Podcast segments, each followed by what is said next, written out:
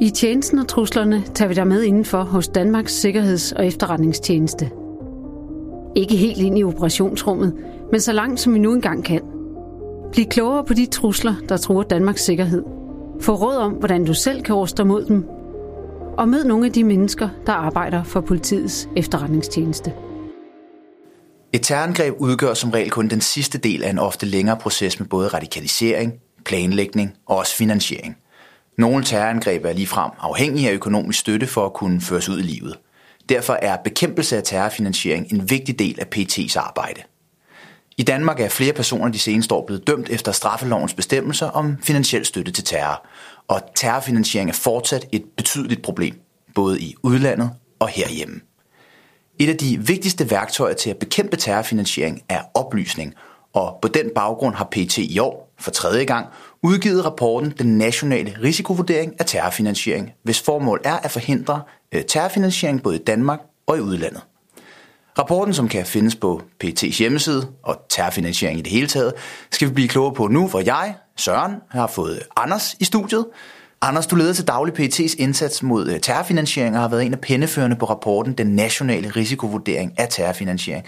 Og så er du indvildet i at gøre os klogere på, på terrorfinansiering. Tak for det, og velkommen til. Mange tak. Øhm, til at begynde med, vil du så ikke øh, kort og præcis forklare, hvad er terrorfinansiering, og hvorfor er det vigtigt at vide noget om? Jo, det vil jeg gerne. Terrorfinansiering er en kriminalitetsform, som er kriminaliseret i straffelovens paragraf 114b. Øhm, det bliver sådan lidt juridisk, men det er jo finansiel støtte til, til terrorisme, altså grupper og individer og sammenslutninger, som ønsker at uh, udføre terrorangreb. Og, øh, og det er selvfølgelig derfor, det er interessant for PET, fordi det er det er det, der øh, ligger til grund for, at man kan lave terror. Det er det, der ligger til grund for, at vi har terrorbevægelser i det hele taget. Altså ingen, ingen penge i en bombe, og øh, det er en alvorlig forbrydelse. Øh, der er 12 år i strafferammen, og den knytter sig meget tæt til, til terror, som jo går ud på at skræmme befolkningen osv. Det, det vi alle sammen kender. Det får så mig til at spørge, når du siger ingen penge, ingen bombe. Er, er terrorfinansiering så meget farligt? Ja, Altså, det, det er der ingen tvivl om. Terrorfinansiering er, øh, der er 12 år i strafferammen, det er, øh, det, er, det er særdeles farligt, og det er jo grundlaget for, at vi har øh, terrorbevægelser og terrorangreb. Øh, vi ved jo godt, at nogle terrorangreb kan, kan udføres for små penge, hvor man ikke er afhængig af en, en stor finansieringskæde, men bevægelserne, islamisk stat, al-Qaida og andre, er afhængige af finansiering for at overhovedet at kunne eksistere, for at lave propaganda, for at rekruttere, for at lokke folk i, i deres sol, og det er, det er der pengene er, er rigtig centrale så fik vi det på plads. Anders, inden vi dykker dybere ned i øh, terrorfinansiering og rapporten, den nationale risikovurdering af terrorfinansiering, så tænker jeg, at det er på sin plads med en lidt nærmere præsentation af dig. Jeg ved, at du har haft en øh, lang karriere i PET, øh, blandt andet som chef for PET's forebyggelsesindsats på radikaliseringsområdet. Men når det så er sagt, vil du så ikke lige give mig et ris af dig selv, din vej ind i PET og hvad du har lavet derude?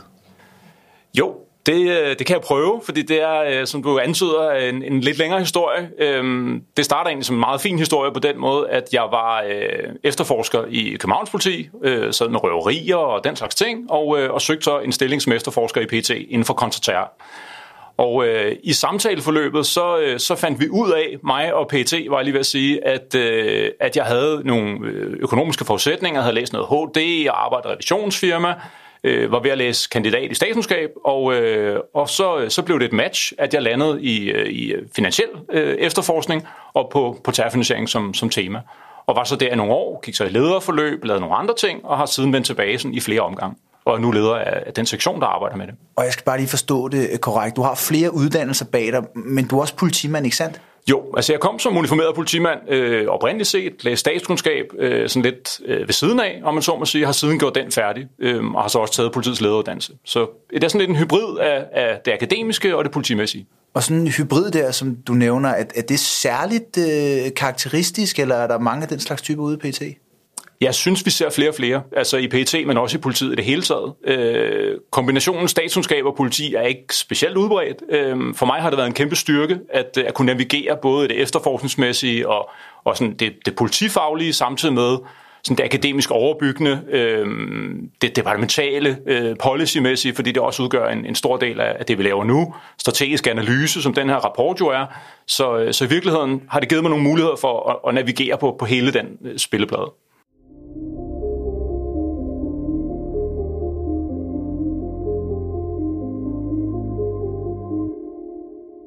Men lad os øh, vende os mod sagen igen.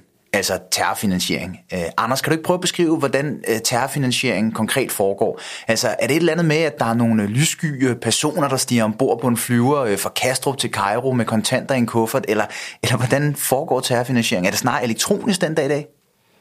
Det er et rigtig godt spørgsmål, og, øh, og, og svaret er øh, ja. Altså, der er, der er rigtig mange forskellige aspekter i det her, og øh, det kunne være Cairo, eller Beirut, eller Kabul, eller, eller noget andet. Øhm, når vi kigger på terrorfinansiering, så er det jo ofte penge ud af Danmark til Mellemøsten, øh, Afrikas Horn, øh, de områder, og, øh, og vi ser også, at transportfasen er helt klart øh, noget af det, der har vores øh, store opmærksomhed. Øh, vi kigger også på, på anskaffelsesfasen. Øh, når vi underviser og, og forsøger at forebygge terrorfinansiering, så taler vi med, med, med banker, revisorer, bogholdere, advokater og andet. Og der taler vi om de her forskellige faser, der er inden for terrorfinansiering. For at give dem en, et indblik i, hvor kan man spotte terrorfinansiering henne, og hvordan kan det se ud. Når vi snakker anskaffelse, så vil det jo være øh, indsamlinger, det kan være kriminalitet, det kan være lønindkomst, og når vi snakker transport, så kan det netop, som du lægger op til, være øh, kontanter i en kuffert eller øh, på kroppen, for den sags skyld. Øh, så meget fylder kontanter heller ikke. Øh, men det kan også være kryptovaluta eller øh, hawala eller, eller noget andet. Jeg, jeg springer lige ind her, fordi jeg kan forstå, at der er øh, mange forskellige kanaler, af hvilke man ligesom kan bedrive øh, øh, terrorfinansiering. Kan du, kan du prøve at fortælle, eller ved du, hvad for en, der er den mest anvendte? Nej, Øhm, og det gør jo selvfølgelig lidt ondt at skulle sige nej til det, men, øh, men terrorfinansiering er en vanskelig forbrydelse at dokumentere. Øh, der er helt klart et ganske betydeligt øh, mørketal inden for terrorfinansiering, jeg bliver samtidig spurgt, jamen, hvor mange penge drejer det sig om i Danmark om året, og det har jeg ikke et svar på.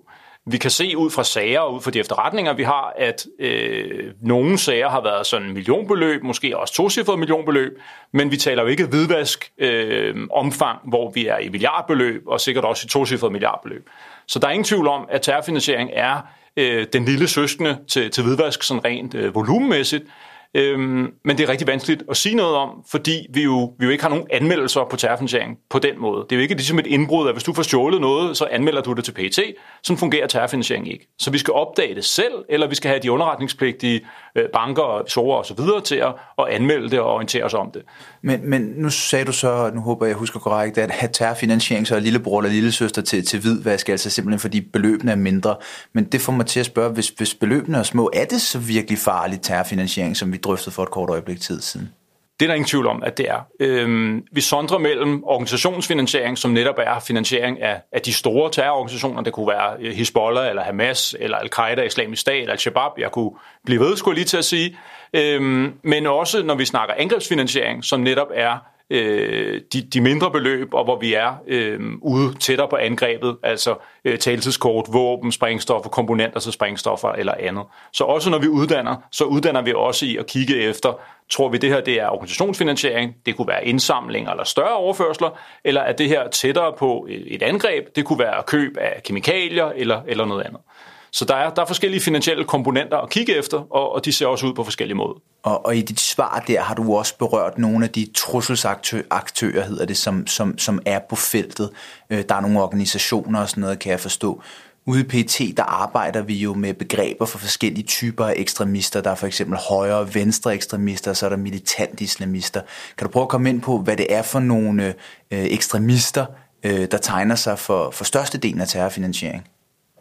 Der er ingen tvivl om, at militant islamisme er øh, den primære aktør, når vi taler øh, det finansielle område. Øh, I den nye nationale risikovurdering, der øh, håndterer vi overvejende militant islamisme og til dels også højere ekstremisme, og i betydelig mindre grad antimyndighedsekstremisme og venstre ekstremisme.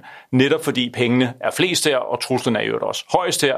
Så, så det, er, det, var, det var et ret oplagt afgrænsningsvalg, kan man sige, at tage. Og vi ser også, at den finansielle adfærd for militant islamister er anderledes end på højere ekstremisme, og, øh, og at det også kan variere fra øh, terrorgruppe til terrorgruppe, altså organisation til organisation, i forhold til, hvordan man, øh, man anvender terrorfinansiering, hvad man foretrækker, hvilke kendte teknikker man har øh, forkærlighed for, øhm, og, og, og så fremdeles. Så, øh, så vi ser næsten det, vi kalder modus operandi, at det kan variere øh, alt efter, hvor er vi øh, organisatorisk, og hvor er vi geografisk. Og kan du komme ind på, hvordan øh, modus operandi, fremgangsmåde for højre ekstremister, adskiller sig fra militant islamister?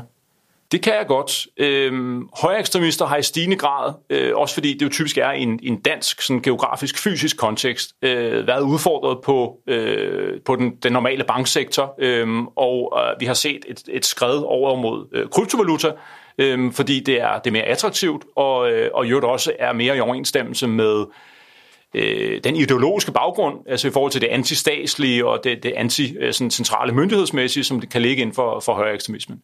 Så det er, tror jeg egentlig på, meget måde, på mange måder en, en naturlig vandring i, i den retning. Vi har ikke set den samme øh, vandring på militant islamisme. Det er på sin vis mere pragmatisk, og, øh, og vi ser også en mere, mere sådan, traditionelt.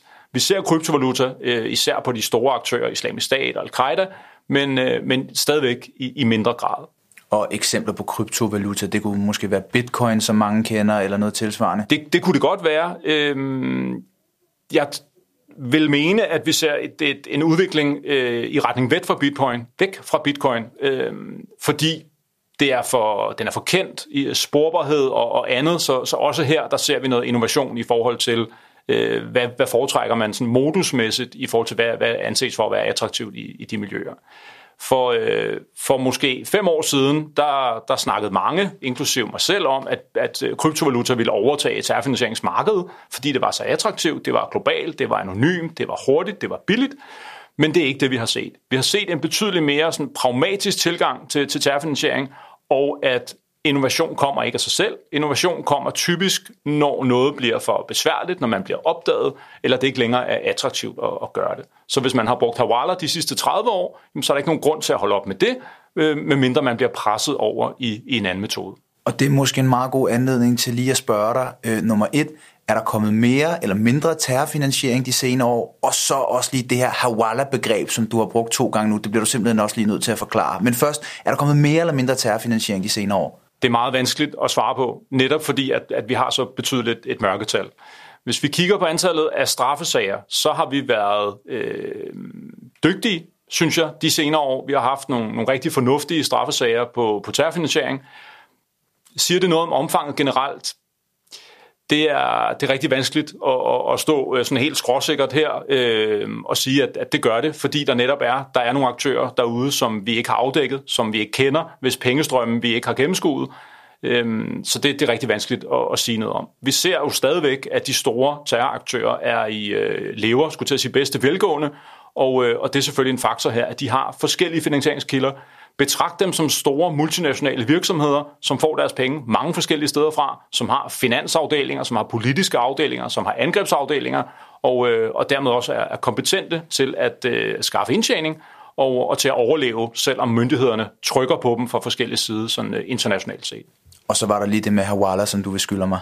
Ja, det skylder jeg, og øh, Hawala er en, øh, en uofficiel og uregistreret pengeoverførselsform, og det går ud på, at, øh, at man har en, en tillidsbaseret forbindelse, som man anvender til at øh, få overført sine penge. Så hvis jeg var din Hawaladar, som det hedder, så går du over til mig og siger, at jeg vil gerne sende 1000 dollars til min ven i Beirut. Og øh, det aftaler vi så, jeg tager et lille gebyr, så kontakter jeg øh, min kollega i Beirut og siger, at øh, når øh, Sørens ven kommer ind, øh, så skal du give ham 1000 dollars. Og på den måde, så kan der blive overført penge, uden at der bliver overført penge. Fordi resultatet er, at øh, du kan overføre dine penge dertil, men den fysiske overførsel af pengene, den sker ikke, fordi der er bare et udstående mellem mig og min Hawadadar-kollega i den, den pågældende by. Og den by kunne, kunne sådan set ligge hvor som helst. Så bare lige en gang til, for prins Knud. Der er to personer, der har en eller anden form for tillidsrelation, og de har et indbyrdes regnskab, og de taler så med hinanden, og så kan man overføre penge, uden at der bliver overført penge, fordi der bliver så bare taget nogle penge for, lad os sige, aktør B's øh, pose af penge til et eller andet formål, eksempelvis til finansiering. Lige præcis. Og finden her er, at, at det er rigtig svært at spore, fordi der er ikke en elektronisk overførsel, og der er sådan set kun den mundtlige måske aftale, man har lavet i forbindelse med den pågældende overførsel. Og når A så skylder B penge, når året er gået, eller kvartalet er gået, så kan de penge blive overført via krypto, eller guld, eller man mødes i et tredje land, eller man laver noget overfakturering på nogle varer, man sender til hinanden, eller andet. Så den udligning, der sker mellem de to hawala, der er på ingen måde tilknyttet til det forhold, at du har sendt penge til din ven i et andet land. Og det gør, det gør det rigtig svært at spore, og Hawala kan bruges til, til alt muligt. Det kan bruges til, når man vil gerne sende penge til sin familie i et øh, tredje verdensland, eller øh, hvis man er au pair i Danmark og gerne vil sende penge til Sydøstasien, eller hvis man gerne vil finansiere terrorisme og ikke ønsker at blive opdaget af myndighederne. Ja. Vi skal lige videre til øh, noget lidt andet her. Øh, du har jo været inde på det, mens du har talt, at øh, PT underviser, og de udgiver altså også den her rapport, øh, den nationale øh, risikovurdering for, for terrorfinansiering, det er vist det, rapporten hedder. Øh, men, men hvad gør PT konkret, altså ud over undervise og oplyse? Hvad for nogle indsatser har PT? Hvad, hvad, hvad gør I for at håndtere og imødegå terrorfinansiering? Vi imødegår terrorfinansiering på flere forskellige fronter. Som du nævner, er forebyggelse rigtig vigtigt. Vi har en en meget omfattende dialog med de underretningspligtige, og når jeg taler om underretningspligt, så er det efter hvidvaskloven. Øhm, det kan vi også vende tilbage til måske, men, øh, men altså øh, virksomheder og personer, der er omfattet af hvidvaskloven, bogholdere, øh, banker, pengeinstitutter med videre, øh, som vi drøfter sager med, som vi indgår i operative samarbejder med, og som vi også underviser og holder seminarer for og med øh, på, på kryds og tværs. Det samme gør sig gældende for, for myndighederne. Man kan godt sige, at vi er en myndighedsfamilie bestående af, af os, øh, NSK og Rigspolitiet, øh, Erhvervsstyrelsen, Finanstilsynet, Skattestyrelsen med flere, hvor vi arbejder rigtig tæt om de her agendaer, fordi hvidvask og terrorfinansiering er øh, meget beslægtet rent lovgivningsmæssigt, rent politisk, både nationalt og internationalt. Og øh, der er helt klart et kæmpe øh, personkendskab til hinanden der, hvor, øh, hvor vi arbejder tæt sammen. Øh, især når man har været i, i gamet i, i mange år, så kender man øh, hinanden rigtig indgående, og det, det gør samarbejdet betydeligt nemmere. Så er der selvfølgelig hele den efterretningsmæssige og efterforskningsmæssige del af det, hvor PT modtager rigtig mange finansielle oplysninger fra de underretningspligtige og også fra andre kilder, som vi efterforsker og løber på, hvor vi lægger finansielle puslespil, hvor vi matcher de puslespil med den viden, vi i øvrigt har om militant islamistiske miljøer, aktører, øh, ting vi ved fra aflytning og andre efterforskninger, og, øh, og vurdere, hvilke finansielle kapaciteter har vi. Er det her en angrebscelle? Er det her nogen, der faciliterer noget med videre? Så der er også et, et ret massivt egentlig finansielt spor i de efterretningsoperationer, som PT kører.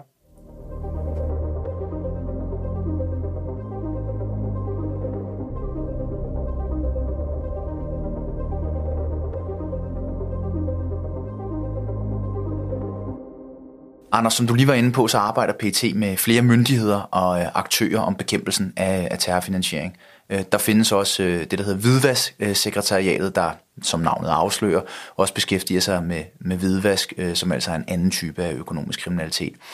Vil du ikke lige først forklare helt spidst, du har været lidt inde på det, men hvordan terrorfinansiering adskiller sig fra hvidvask?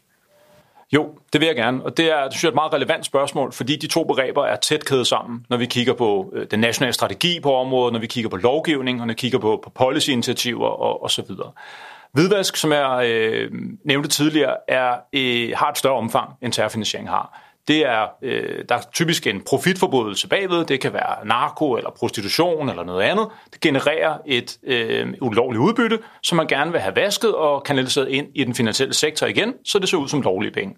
Så det er en cirkulær bevægelse, hvor pengene går fra at være øh, ulovlige til at fremstå lovlige. Men typisk hos den samme person eller den samme personkreds. Terrorfinansiering er en lineær bevægelse, hvor pengene bliver øh, anskaffet, indsamlet, hvad det nu er, øh, hos A og vandrer så af flere forskellige led hen til øh, terrorbevægelsen eller terroristen i den sidste ende. De kommer ikke tilbage igen. Det er typisk mindre beløb. De penge kan godt vandre mellem det officielle og uofficielle system undervejs. Og det er jo ikke sådan, at islamisk stat bare har en bankkonto, så du kan overføre penge fra din private bank til den. Det kræver øh, nogle forskellige led undervejs, og det kan sagtens være, at du skal have kanaliseret dine penge over i et, et uofficielt eller et ulovligt økonomisk øh, kredsløb på vejen.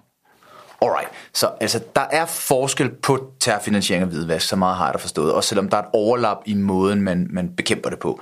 Øh, og de myndigheder, der er involveret i, øh, i, i arbejdet med at bekæmpe det. Øhm, jeg skulle måske lige sige, at Hvidvask-sekretariatet, som jeg snakkede om før, beskæftiger sig øh, både med terrorfinansiering og hvidvask, og også Danmarks øh, finansielle efterretningsenhed, og organisatorisk set placeret i det, der hedder National Enhed for Særlig Kriminalitet, også kendt som øh, NSK. Men udover hvidvasksekretariatet spiller private aktører og internationale organisationer også en rolle i bekæmpelsen af, terrorfinansiering, ved jeg. Øh, så hvorfor er alle de her aktører, organisationer og instanser, hvorfor er de involveret i bekæmpelsen af terrorfinansiering i Danmark? Det er de, fordi at det her det er en fælles opgave. Og øh, når man ser på værdikæderne i forhold til, at de internationale standarder, de, de starter på øh, den globale spilleplade øh, hos de helt store, hos FN, øh, hos øh, noget, der hedder Financial Action Task Force, som øh, formulerer de internationale standarder på områder, som rammer stort set alle verdens lande, rammer EU, øh, EU-hvidvæstdirektiver, EU-politik for alle EU's medlemslande, øh, og også øh, herunder Danmark, så er det fordi, at det her det er øh, et, et, i høj grad et, et internationalt projekt og også et fælles nationalt projekt.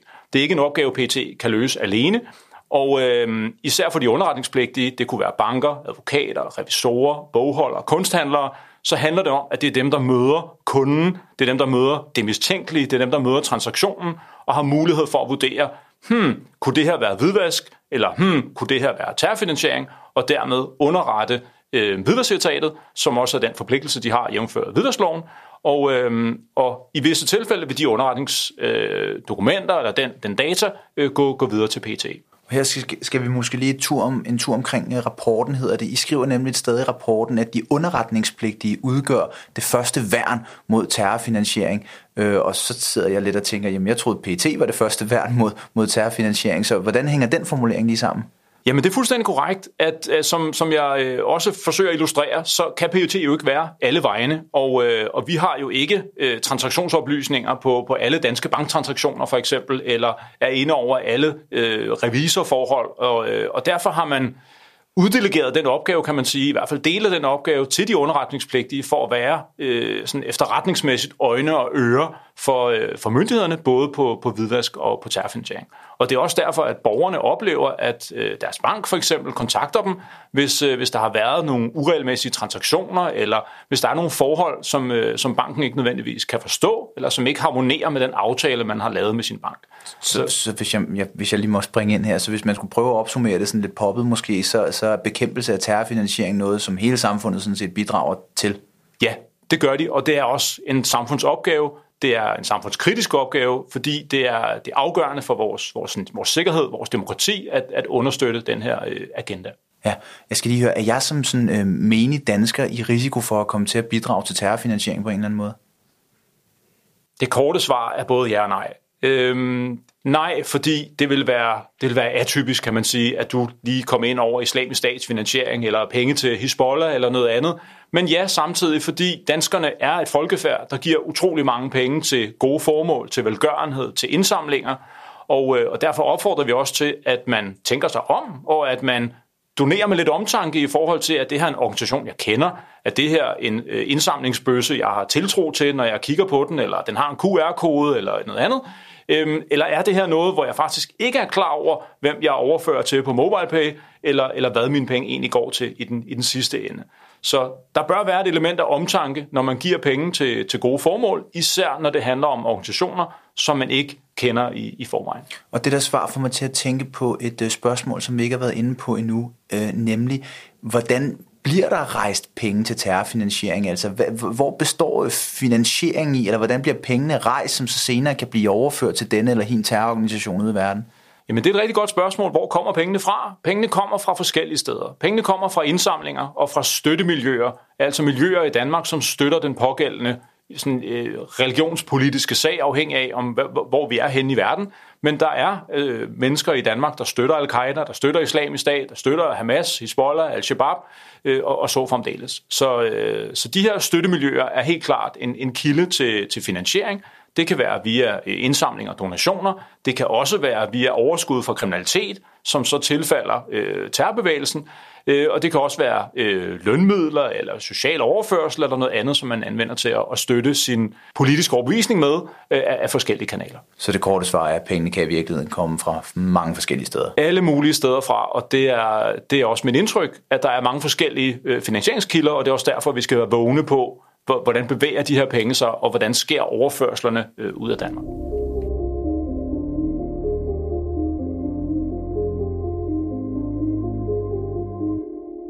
Inden for bekæmpelse af terrorfinansiering arbejder man med begreberne sårbarheder og risici. Og det er også noget, I kommer ind på i den øh, nationale risikovurdering af terrorfinansiering, Anders. Øhm, spørgsmålet er, hvad de her øh, begreber dækker over. Kan du ikke prøve at forklare mig det? Altså, hvad er sårbarheder, og hvad er risiko eller risici?